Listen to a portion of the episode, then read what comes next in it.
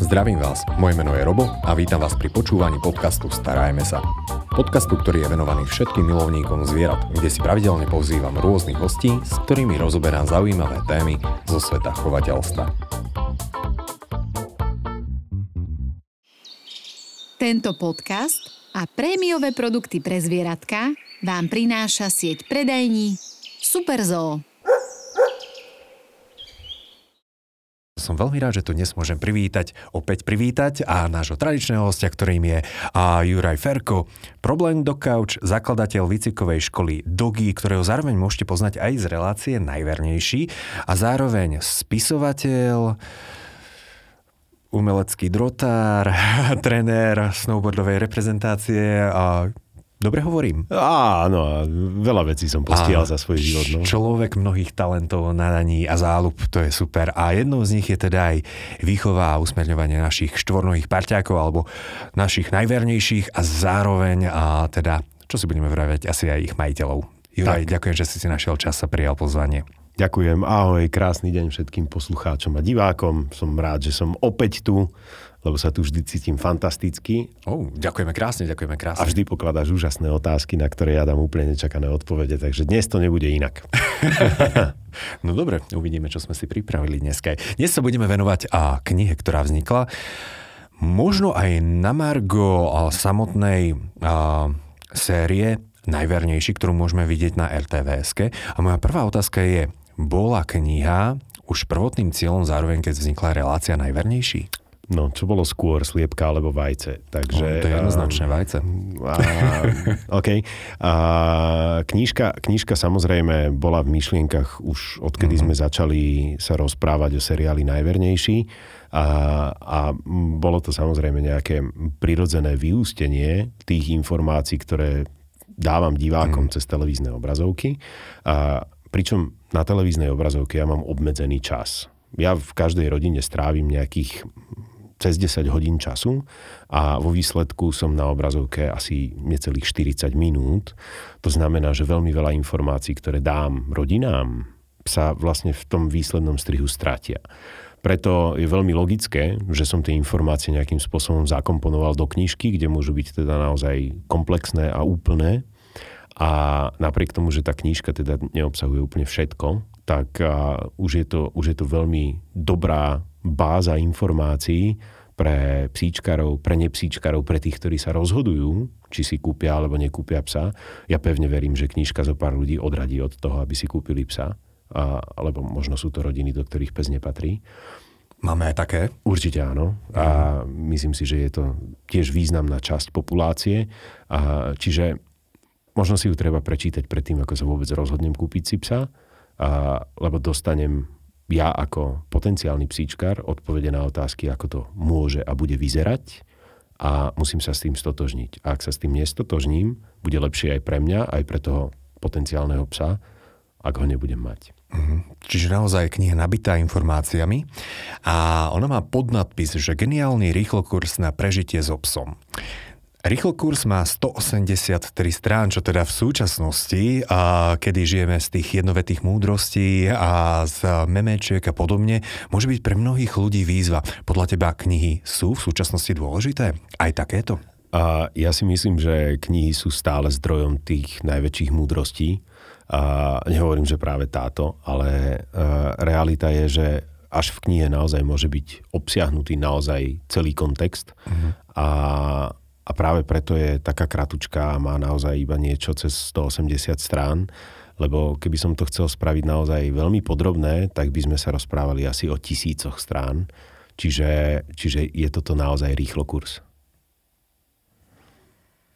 Budeme sa tešiť na pokračovanie, iba aby sme to ľuďom priblížili, takže túto knihu si napísal spoločne a s Jurejom Bačom, ktorý je rovnako, môžeme ho vidieť v sérii najvernejších na RTVS a ešte s pani Zuzanou Čižmárikovou, takže všetci ste sa podielali na tvorbe tejto zaujímavej knihy. No a pomejú ľuďom tak troška priblížiť, alebo teda dať iba takú stručnú ochutnávku, že na tom, čo tu môžu nájsť.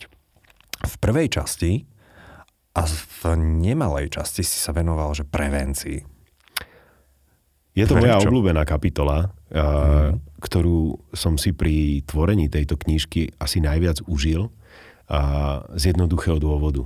Keď si človek naozaj prečíta a porozumie prvej kapitole a bude ju aplikovať pri svojom spolunažívaní s obsom, má veľmi dobrú šancu, že sa nikdy nestane mojim klientom.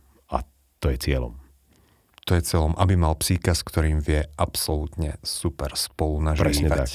A práve kapitola prevencia je stávaná na to, aby všetky ďalšie kapitoly nenastali, lebo ďalšie kapitoly sú naozaj mm. tematicky už ladené do toho, že sú to nejaké konflikty a, medzi psom a rodinou, medzi psom a okolím a dá sa to nazvať problémy správania alebo poruchy správania nežiadúce veci. Čiže a, dá sa so psom žiť naozaj harmonicky úplne od začiatku a keď sa vyvarujem niektorých chýb a keď naopak dodržím niektoré veľmi logické pravidlá, tak sa dostanem do toho, že tie problémové správania nenastanú. Tým pádom sa nebudeme musieť stretávať a stretnú sa tí ľudia, ktorí toto dodržia akurát s mojimi trénermi na cvičáku, na výcviku základnej poslušnosti, čo je nevyhnutnosť podľa mňa pre každého psa. Uh-huh. A následne za tým budú žiť jeden krásny život s obsom a čaká ich 10-15 harmonických rokov, a kde nebudú žiadne konflikty ani problémy. Dobre. Informácie, vedomosti, takže to je ten základ, ktorý by mal mať každý jeden psíčkar. Ešte predtým, ako si možno toho samotného psíka a zabezpečí. Ja by som možno nadviazal aj na ten podcast, ktorý sme mali, že kedysi dávno, dávno, dávno, že k akému človeku sa hodí aký pes, ty si mi vtedy vysvetloval, keď si dobre pamätám, lebo ja som si schválne tie podcasty nepozeral, že máme také, že dve veľké skupiny psov. Že jedny Áno. sú pastierské, Áno, tie využívajú vlastnú hlavu, áno. Mm, a schválne, či si to dobre pamätám. A potom no, máme, že lovecké alebo polovné a tie sú také, že dosť akčné a, a tie potrebujú veľmi silnú koordináciu s človekom. Á, trošička si to skomolil, ale iba trošička. A, A to už je veľmi dlhý čas. vo, vše, vo všeobecnosti a, pastierský pes je šlachtený na to, aby sa sám rozhodoval v situáciách, ktoré nastávajú a aby sa vedel sám rozhodnúť a aby to vedel dotiahnuť do konca. A psi, ktoré sú skôr polovného charakteru, a sú zvyknuté oveľa viacej komunikovať s človekom, lebo tam ide práve o tú kooperáciu človeka a psa. To znamená, že každá z týchto skupín má svoje veľké výhody a nevýhody, ale nepoďme sa popri knihe venovať tomu výberu psa, lebo to není téma, ktorá sem patrí. Tak, tak. A v ďalšej časti, ktorú máme, tak ty si, alebo teda prevažná časť knihy je venovaná nejakému problémovému správaniu. A ja mám iba takú otázku, že existuje obrovské množstvo kníh a článkov a publikácií, kde je také, že nežiaduce správanie alebo nejaké psychologické, psychiatrické poruchy ľudí. Je takáto kniha alebo je nejaká encyklopédia takýchto porúch alebo nežiaduceho neviem čoho aj pri psoch? Z čoho by sme mohli takže No, Čerpať? ona, ona určite, že nie je a zároveň ani nemôže byť za žiadnych okolností, lebo to, že je problémové správanie, to není z pohľadu psa problémové správanie. To je z pohľadu majiteľa. A správanie, ktoré pre jednu rodinu je problém, pre inú rodinu môže byť vyžadované. To znamená, že je to vždycky o tej súhre rodiny a psa. A keď tam je konflikt, tak vtedy je to nežiaduce správanie. Povedzme si to na úplne jednoduchom príklade. Jednoduchý príklad je, mám psa, ktorý žije na záhrade, je to exteriérový pes a teraz tento pes, vždy keď sa niečo pohne na ulici, tak šteká. Rodina ma zavolá, Ďuro, odstraň to štekanie. A potom máme druhú rodinu, ktorá žije v dome, má psa v exteriéri a zavolajú ma, že Ďuro, ten náš pes málo šteká. Prosím ťa, nauč ho viacej štekať. Lebo chceme, aby nám strážil dom. Ale tí prví nechcú, aby ten dom strážil, ale chcú, aby bol potichu. Čiže to isté správanie, jedni chcú a druhí nechcú. Takže nedá sa vytvoriť zoznam, lebo vždy je to o preferenciách človeka alebo rodiny, čo vlastne od toho psa očakávajú, čo chcú. A tam je aj moja úloha, že riešim to, ako prispôsobiť psa rodine. A to je nekonečné množstvo kombinácií, čiže nedá sa to dať do zoznamu.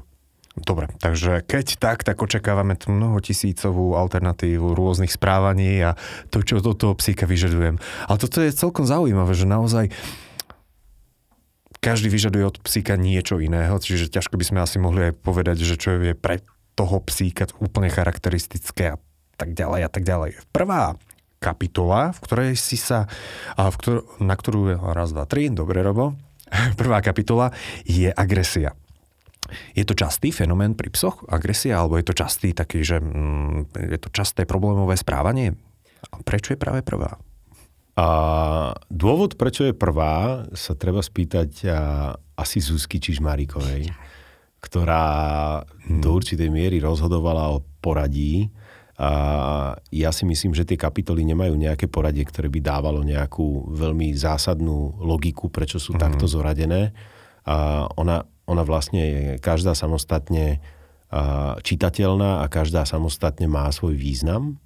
A na druhú stranu, ja v každej kapitole do určitej miery riešim nejakú psychológiu, nejaké techniky a tak ďalej. A to poradie môže byť spôsobené tým, že témy, ktorým sa venujem v agresii, tak na ne sa potom už povedzme pri separačnej úzkosti iba odvolávam. Uh-huh. Čiže, čiže nejaká takáto logika by tam mohla byť toho, aby to dávalo dobrý kontext, ale vo všeobecnosti sa dá povedať, že agresia je prirodzené správanie psa. A mám rátať s tým, že pes vie byť agresívny a závisí len od toho, či tú agresivitu chcem alebo nechcem. Zase sú ľudia, ktorí chcú, aby ich pes bol agresívny, sú ľudia, ktorí nechcú, aby ich pes bol agresívny. A Prečo dobre, by som mal chcieť, aby môj pes bol agresívnejší? No, keď je to pes, ktorý ti ochraňuje napríklad dobytok, tak mm-hmm. potrebuješ mať agresívneho psa. Keď je to pes, ktorý a nejakým spôsobom je tvoja ochrana mm-hmm. na prechádzkach pred e, niekým, kto ťa nemá rád, tak zase by si to celkom potreboval, čiže mm-hmm. má to veľkú logiku. Na stranu druhú môžeme byť v tých situáciách, ktoré teda z pohľadu rodinných psov sú oveľa častejšie a to je, že nechcem mať agresívneho psa, ale mám. Ale ten pes sa tú agresivitu nejakým spôsobom naučil dávať do tých situácií, v ktorých ju vykonáva a moja úloha aj v knihe, aj v relácii, aj v mojej práci mm. je vždycky nájsť tú cestu, ako prispôsobiť vlastne tú situáciu tak, aby rodina bola spokojná, ale zároveň, aby bol spokojný aj pes.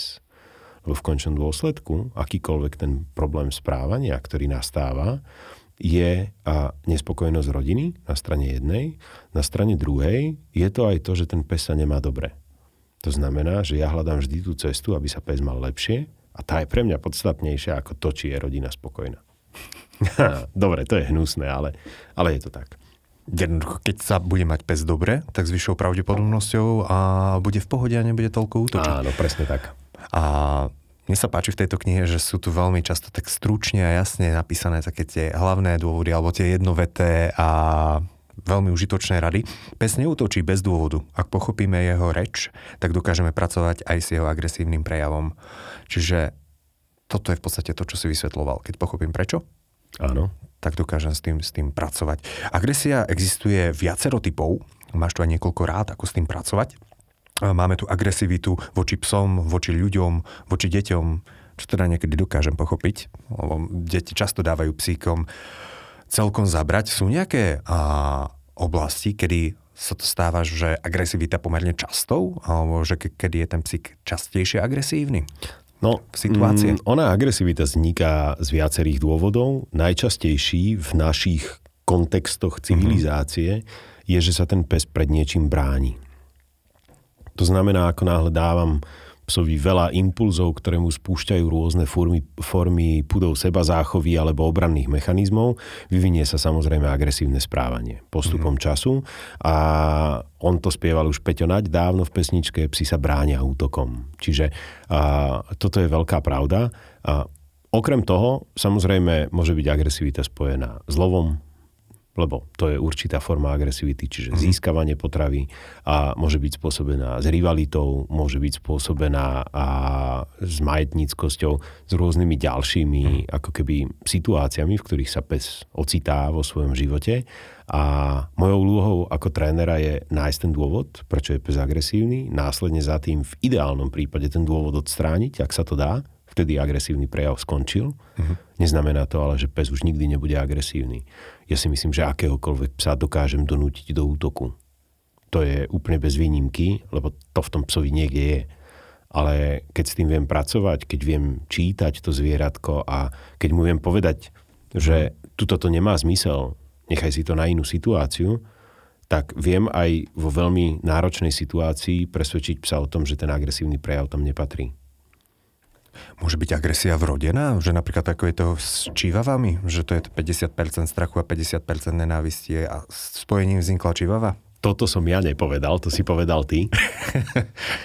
a ja samozrejme srandujem. Čívavy sú super. A Realita je, že existujú aj vrodené prejavy agresivity uh-huh. a, a môžu byť dokonca dané geneticky, alebo môžu byť dané práve zážitkami matky počas gravidity. Čiže určite aj toto sú situácie, ktoré sa prenášajú na to šteniatko a tým pádom to agresívne správanie častokrát je tak hlboko v tej hlavičke, že sa mi ho nepodarí úplne odstrániť, uh-huh. ale povedzme len dostať pod kontrolu alebo smerovať nejakým iným spôsobom. A a ťažko, ťažko sa s tým robí, mm-hmm. pokiaľ je to takéto. To znamená, že predstavme si jednoduchú situáciu. A situácia je, že matka, čiže Fenka je gravidná, je v nejakých veľmi nepríjemných podmienkách, kde povedzme sa jej ubližuje a je s tým spojený nejaký zvuk. Máme búchanie kovových predmetov o seba alebo niečo podobné. A teraz tá matka vykazuje obrovské dávky stresových akutných hormónov a tieto sa cez pupočnú šnúru prenášajú aj na šteniatka. To znamená, šteniatko si vytvára asociáciu, ten malý organizmus, ktorý ešte vôbec nemusí nejako rozmýšľať, si vytvára obranný mechanizmus už v bruchu matky, že keď začujem tento zvuk, je to obrovský problém. Nadchádzajú obrovské dávky stresových hormónov. A tým pádom to šteniatko sa narodí, vôbec netuší prečo, lebo to vlastne nezažilo, ale vie, že keď zači, začuje ostríkový zvuk, tak treba buď utiecť, alebo stuhnúť, alebo proti tomu zautočiť, čo sú vlastne jediné tri reakcie psa v nejakých kritických podmienkach.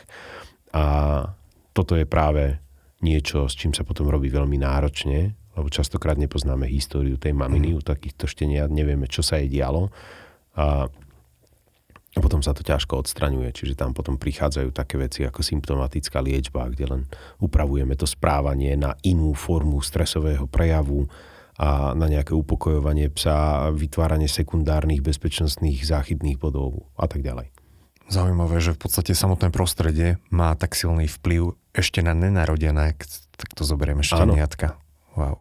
Áno, tak to je. A možno tá vrodená agresia, alebo podobne, viem, že veľa chovateľských staníc, že často vyraďujú sa práve tie jedince, ktoré majú nejaké, nejakú zvýšenú agresiu voči človeku, aby sa nezapájali ďalej do tej línie. No áno, to je do určitej miery prevencia práve tohto, čo mm-hmm. som povedal. Lebo, a, keď si zoberieš, že ty máš a, matku, ktorá zažije tieto negatívne impulzy a naozaj niekto robí fyzicky zle, narodí sa štenia, ktoré má z toho strach a to štenia, keď dorastie a má ďalej svoje potomstvo, a, tak už, je, už nemusí tomu tej, ako keby v druhej generácii, už nemusí nikto robiť zle tej sučke, napriek tomu prenesie ten strach na svoje šteniatá. Tie sa zase prenesú ďalej, tie sa zase prenesú ďalej. Kým to niekto v tej línii mhm. nevyrieši a nezačne chovať na sučke, ktorá má vyriešené tieto psychické traumy, tak sa to prenáša ďalej a ďalej. A riešenie schovateľského hľadiska je veľmi logické.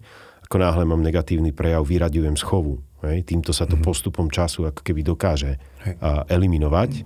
A, a preto vec, ktorá úplne na začiatku je spôsobená naozaj nejakou traumou jedného konkrétneho jedinca, môže v ďalekej budúcnosti a byť zakódovaná až, až pomaly do naozaj vrodených vlastností, ale nikto netuší prečo.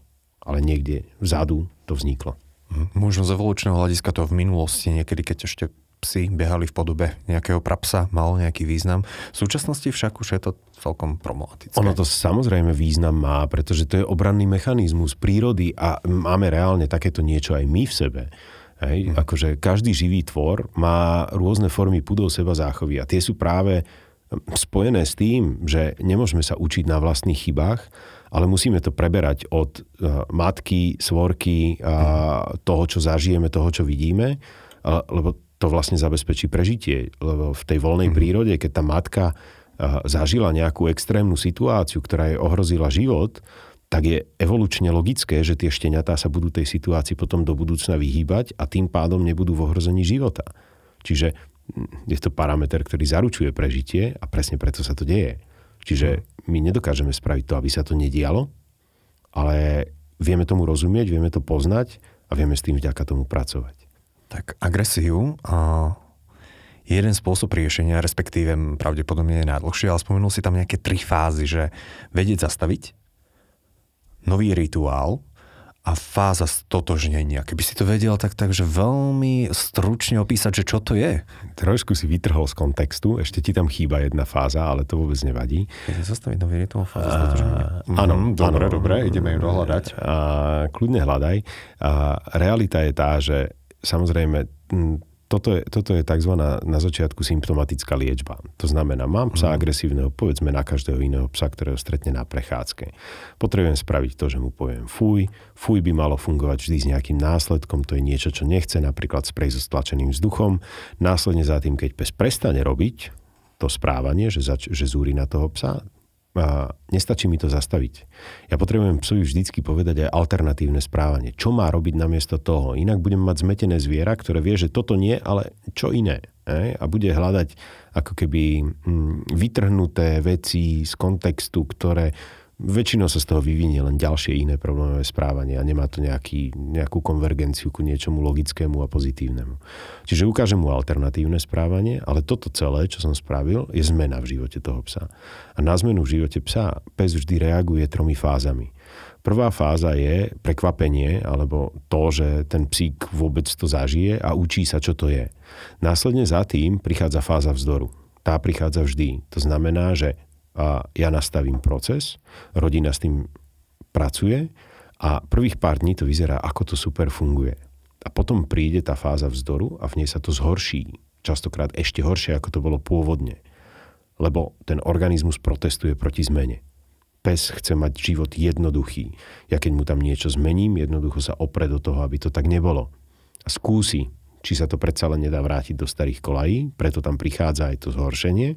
Ale ja keď vydržím, a práve tak ja všetky metódy na tréning psa staviam, aby boli dosiahnutelné a opakovateľné. To znamená, že vždy to viem spraviť rovnako, tým nahrádzam starý rituál novým a keď vydržím fázu vzdoru, tak potom prichádza fáza stotožnenia. A fáza stotožnenia trvá potom niekoľko týždňov až mesiacov podľa závažnosti situácie ale v konečnom dôsledku sa dostanem do toho, že tou fázou stotožnenia môžem mať pocit, že už je to super, ale za fázou stotožnenia ešte prichádza to, že už to pes začne vyžadovať takto ponovo. Tak ako predtým vyžadoval to pôvodné správanie, tak teraz začne vyžadovať to nové. Poviem to na príklade zase nás ľudí, lebo tieto príklady ja mám rád. A keď som si bral moju manželku, tak mi dali na prst takú obrúčku peknú, ktorú doteraz na tom prste mám. Zo začiatku som si hovoril, že dobre, tak od dnes nosím prstenie, je to fajn. A potom ma to strašne štvalo a dával som si ju furt dole a aj som ju nenosil nejaké obdobie a tak ďalej. A to bola tá fáza vzdoru. Jednoducho protestoval som proti tomu, že to mám na prste. Potom som sa s tým stotožnil, že teda už tú obručku budem mať na tom prste, je to OK. A teraz, keď napríklad idem do činkárne, a, tak si ju musím dať dole, ale vždy sa cítim tak, že mi niečo chýba. Jednoducho už ju tam chcem za každých okolností. Čiže to, čo na začiatku som dostal nadiktované, proti čomu som bojoval, potom som sa s tým stotožnil, teraz to už vyžadujem. A takto to funguje aj s psychikou psa. Zaujímavý príklad, ale ja si myslím, že veľmi dobre zapamätateľný. Takže s agresivitou sa dá napríklad v tomto prípade pohnúť. S každou agresivitou sa dá pohnúť vždy, mm-hmm. jasné. Mm-hmm. Ďalšia vec, ktorú, alebo ďalšia kapitola, v ktorej sa venujeme psíkom, tak to je, že strach. Strach niekedy súvisí s agresiou? Určite áno, pretože strach je veľmi často spúšťací mechanizmus agresívneho správania. Mm-hmm. Keď sa pes dostane do veľmi silnej strachovej reakcie, tak môže vlastne reagovať iba troma spôsobmi. To je, sú z anglického 3F, fighter, flighter, freeze. To znamená, že buď bojuje, to je tá agresia, alebo flight je, že zdrhne, Tým pádom mm. nemám privolanie, to sa veľmi často deje prvého prvý, že zrazu sú utečené psy, lebo zažili obrovský strach a jediné logické riešenie pre nich bolo, že utečú. Alebo freeze je, veľa zvierat zvykne stuhnúť v tom momente, ak zažijú nejakú stresovú situáciu, tak vidia východisko v tom, že stuhnú a vyčkajú, kým to prejde. Takže a, takto funguje strachový faktor v hlave psa a to už aký je prejav, je individuálne a podľa toho individuálneho potom volíme aj hm. riešenie. Ako problém do couch sa často stretávaš so strachom pri psoch? A čo Určite. sú možno také tie časté spúšťače? Že čo často robíme a ani si to neuvedomujeme? Hmm, drvivá väčšina strachových reakcií sú spôsobené nejakým zážitkom. Hej, či už jednorázovým, alebo dlhodobo, dlhodobo sa opakujúcou situáciou.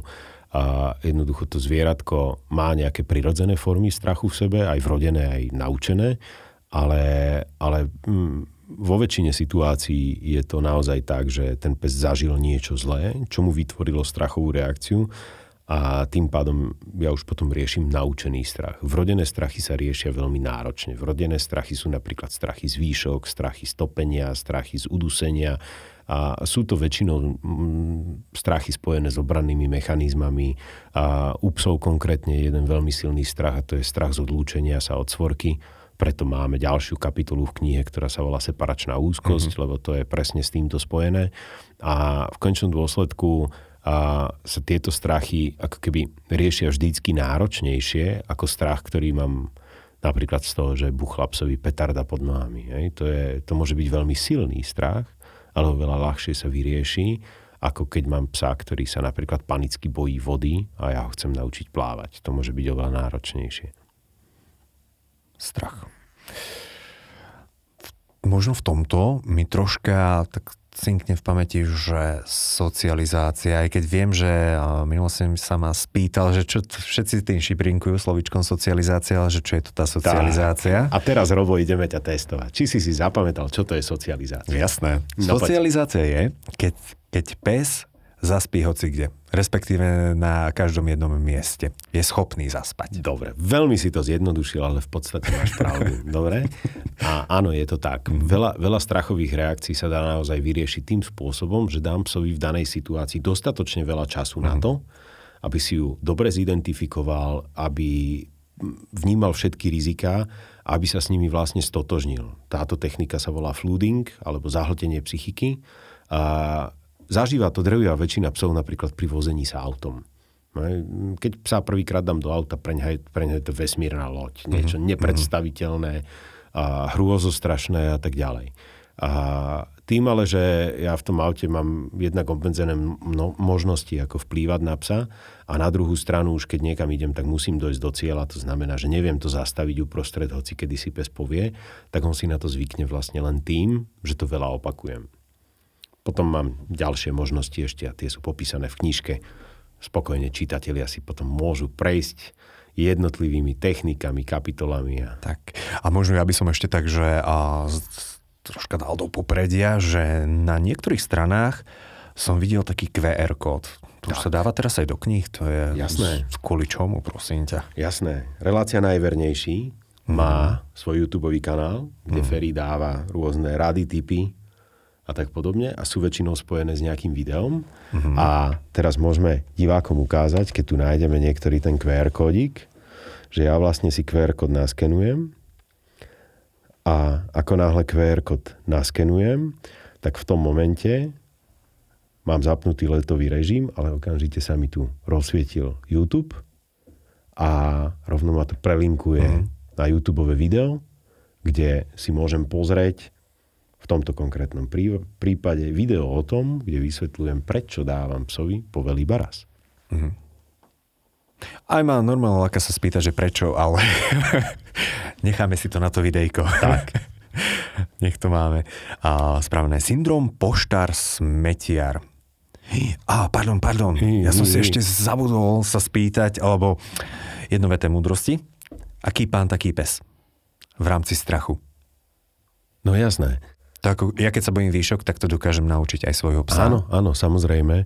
A ja to mám dokonca toto priamo vo firme. Máme jednu trénerku, ktorá je výborná trénerka, všetko s so psami jej ide, trénuje pre nás cvičáky na celom západnom Slovensku, má mm. svojich dvoch psíkov, ktorí ju ľúbia, majú vyrovnaný vzťah, všetko, ale ona sa mi Danka bojí ísť na lanovku.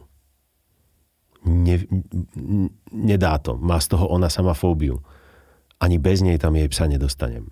Ten pes tú fóbiu prevzal.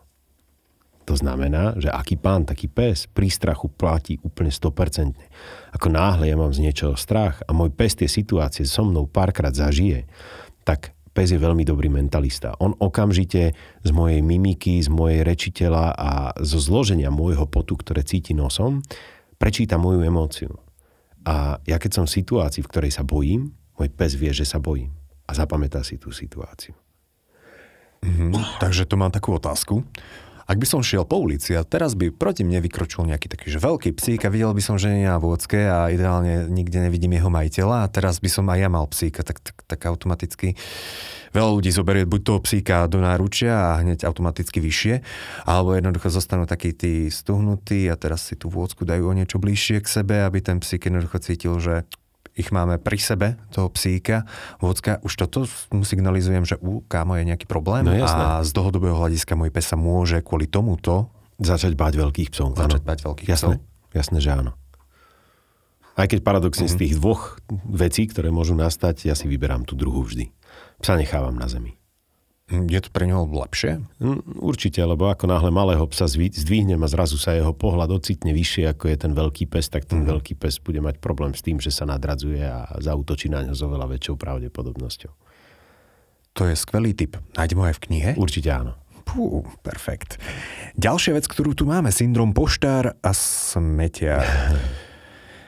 No, syndrom poštár smetiar to, ako môj psík bude upratovať, roznášať poštu, alebo a, kapitola Vysvetlím. Čomu sa venuje? Vysvetlím. Syndrom poštár smetiar je používaný vo, v akadémiách a dog coachov po mm-hmm. celom svete ako jedna z hlavných tém, ktoré potrebujeme riešiť.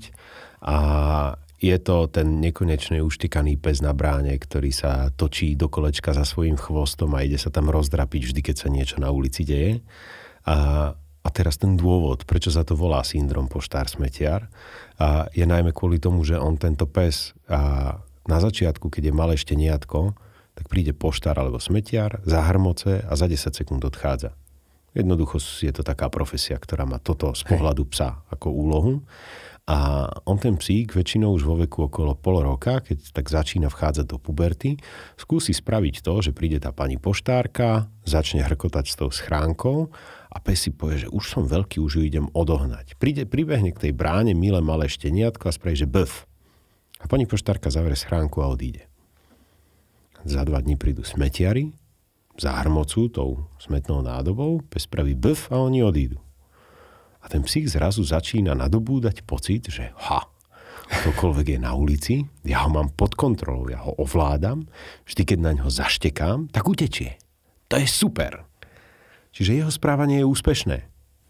A potom máme tých psov, ktorí reagujú na to, že sa pohne lístok a hneď jačia, okamžite zúria, brešu, štekajú, a, lebo sa to naučili práve takýmto spôsobom a v knižke máme popísané, ako to dostať pod kontrolu. Mhm, no, ja by som tak laicky teda povedal, že keď ten poštár alebo smetiar to ide, tak by som ich troška zdržiaval. Ale uvidíme, v knižke mm. možno, možno to nájdeme, ale vidím to nejaké, že bezpečie a vlastný priestor a teritorium, takže niečo v súvislosti to bude aj s tým. Určite poštár, áno. smetiar. Dobre, dobre. Všežravosť. A veď pes je mesožravec, nie? Všežravec? Či ako to má?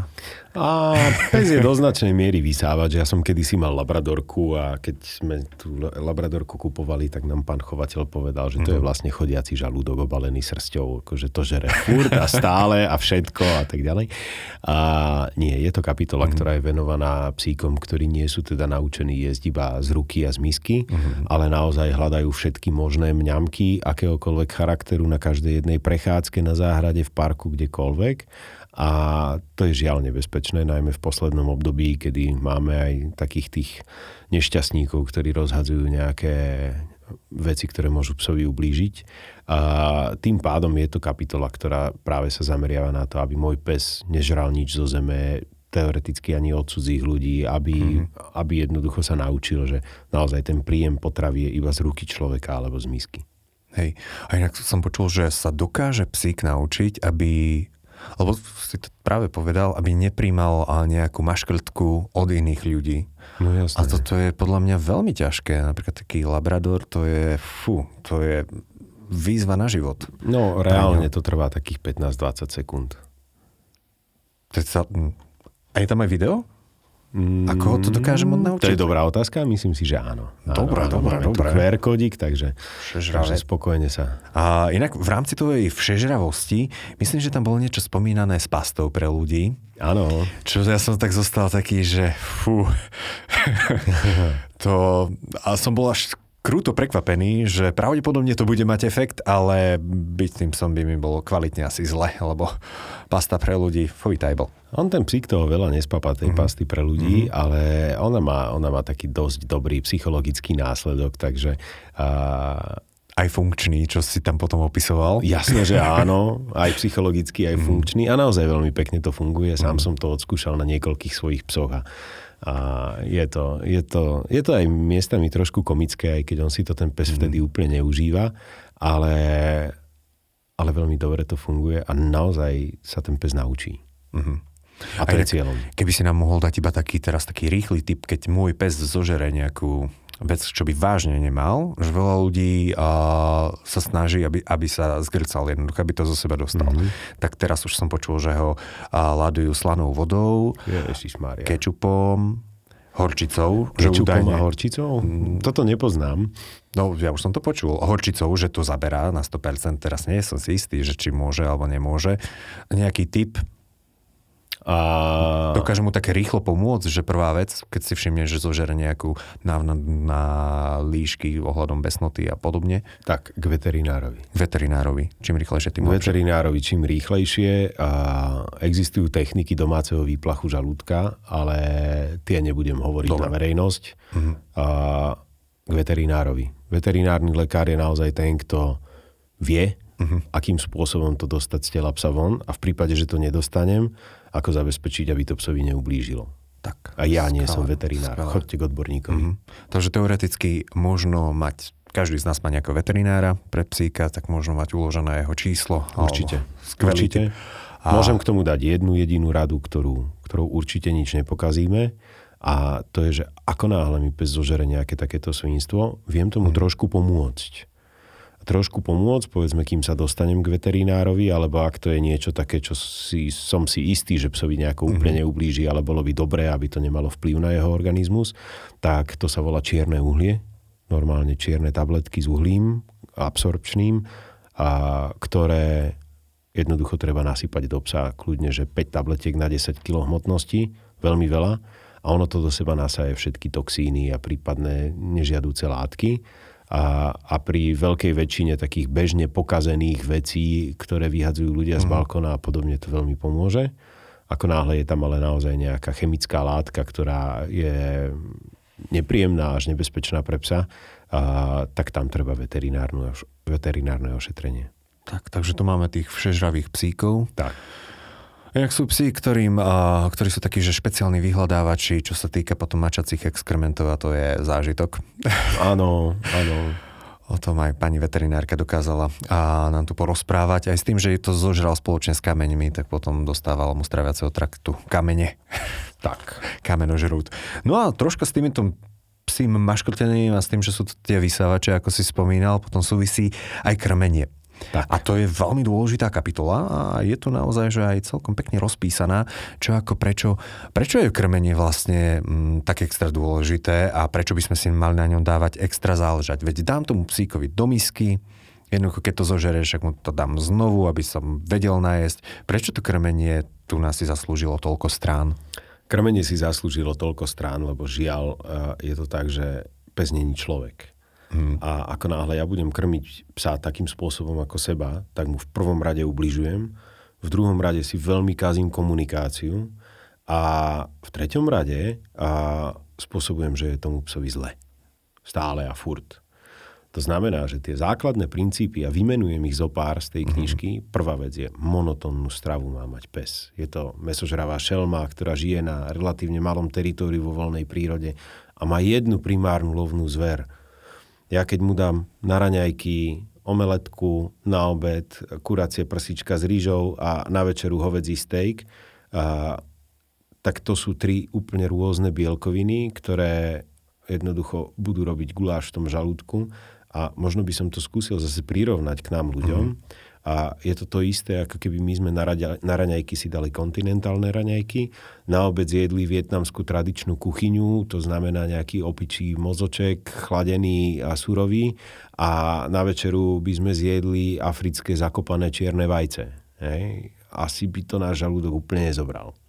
Sú to jednoducho tri veľmi odlišné veci a pre psa sú odlišné práve z pohľadu toho bielkovinového. Čiže treba dávať psovi pokiaľ možno jednotnú mm-hmm. monoproteínovú stravu a, a dlhodobo ju nemeniť. Čiže to je prvý parameter. A mm-hmm. druhý parameter je, že je to mesožravec. Mesožravec vo voľnej prírode musí vždy vykonať obrovské množstvo aktivít na to, aby sa nažral.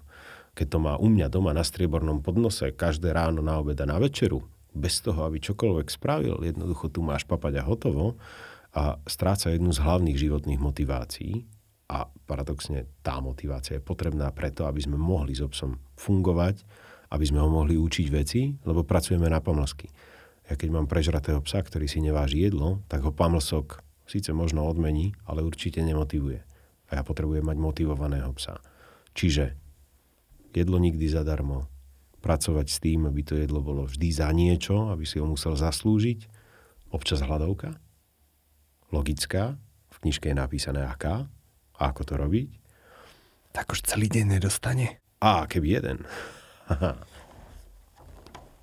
no dobre. Ale buďme korektní, hľadovky by prospeli aj niektorým nám občas, ľuďom a tiež sa tomu to nejako... zdravé. Áno, je, určite aj pre psa je to zdravé. Mm. A ja si občas dám také, že vynechám pár jedál a robím to mojim psom a oni sú ohromne šťastní, ale samozrejme po tej hľadovke sú aj veľmi motivovaní. Uh-huh. A vtedy sa mi podarí naučiť tie veci, ktoré by som ešte 3 dní dozadu ne- nedokázal. Uh-huh. Ak ešte sa môžem spýtať, a ty si spomínal, že pes v prírode, že je uh-huh. na relatívne malom území, čiže netreba to nejako prekombinovávať alebo netreba mu robiť a, na v rámci toho jedálnička v koše s baňami, my tomu hovoríme, takže jednoducho všetko Určite so všetkým nie. a tak ďalej. A toto je možno aj troška to, že my si tých psíkov tak personifikujeme, že jednoducho týždeň stále tie isté granuly, však to už mu nemôže chutiť. Keby týždeň, ja mením granule raz za rok až raz za rok a pol. A v pohode funguje? Jasné, milujú ich. Uh-huh.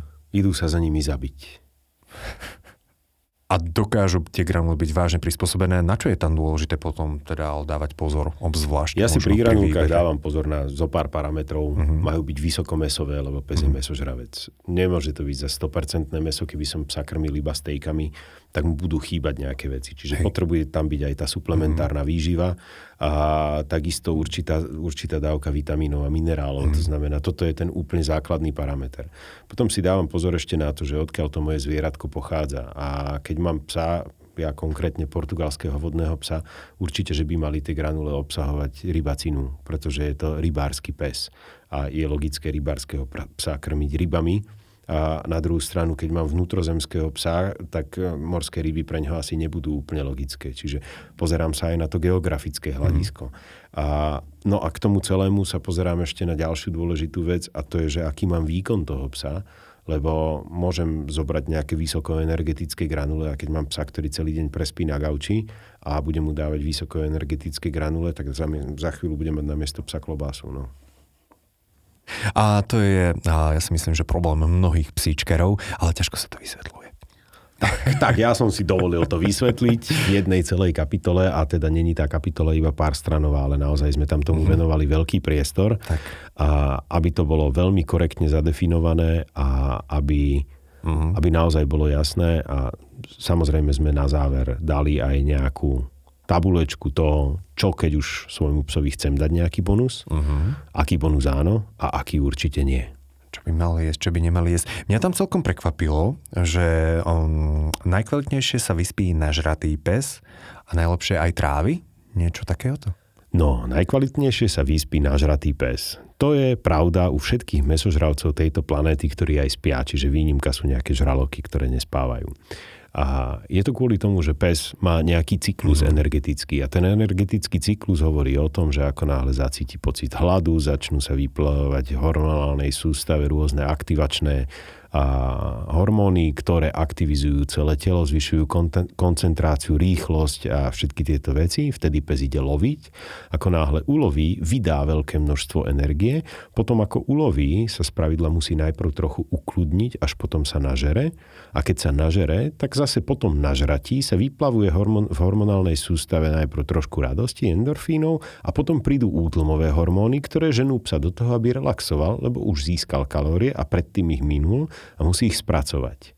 Čiže pravdou je, že najkvalitnejšie spí naozaj prežratý pes, ale hmm. zároveň najkvalitnejšie trávi spiaci pes. Určite sa dobre netrávi psovi, ktorý práve pri tom beží. To znamená, že toto je niečo, čo by som mal dodržovať, takže psovi dávam žrať naozaj pred spaním.